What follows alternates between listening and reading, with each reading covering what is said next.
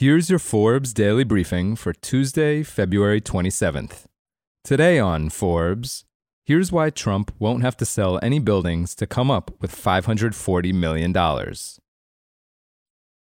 New York Attorney General Letitia James vowed last week to seize Donald Trump's assets if he could not pay the roughly $454 million he now owes the state.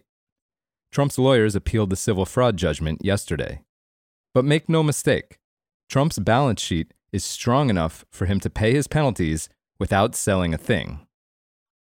Trump, who Forbes most recently estimated to be worth $2.6 billion, owes New York State over $350 million, plus around 100 million in interest, which is climbing every day.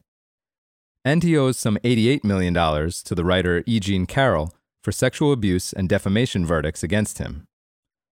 Trump has around $400 million of liquid assets on hand, so he could simply write a check to pay much of what he owes right now.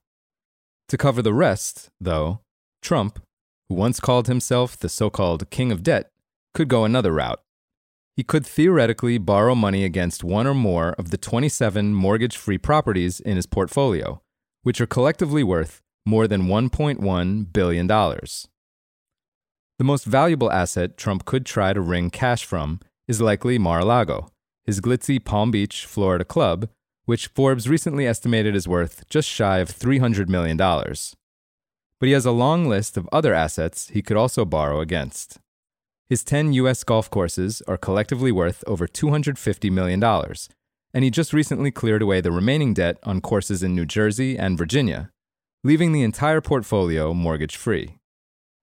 His courses in Scotland and Ireland are worth another $94 million or so. In New York, his estimated $300 million in mortgage free real estate includes condos in Trump Park Avenue, Trump Park East, and Trump World Tower. Then, of course, there's his penthouse atop Trump Tower, worth an estimated $52 million, even though it's one third the size Trump previously claimed. Elsewhere, Trump owns about $200 million worth of mortgage free properties in Las Vegas, Chicago, California, St. Martin, and Virginia. Any combination of these assets could be put up as collateral to cover, or at least lessen, the amount of his cash pile he has to fork over to pay his bills. Of course, borrowing won't be quite as easy as it used to be for Trump. The New York judgment barred him from borrowing from any financial institution, quote, chartered by or registered with the state.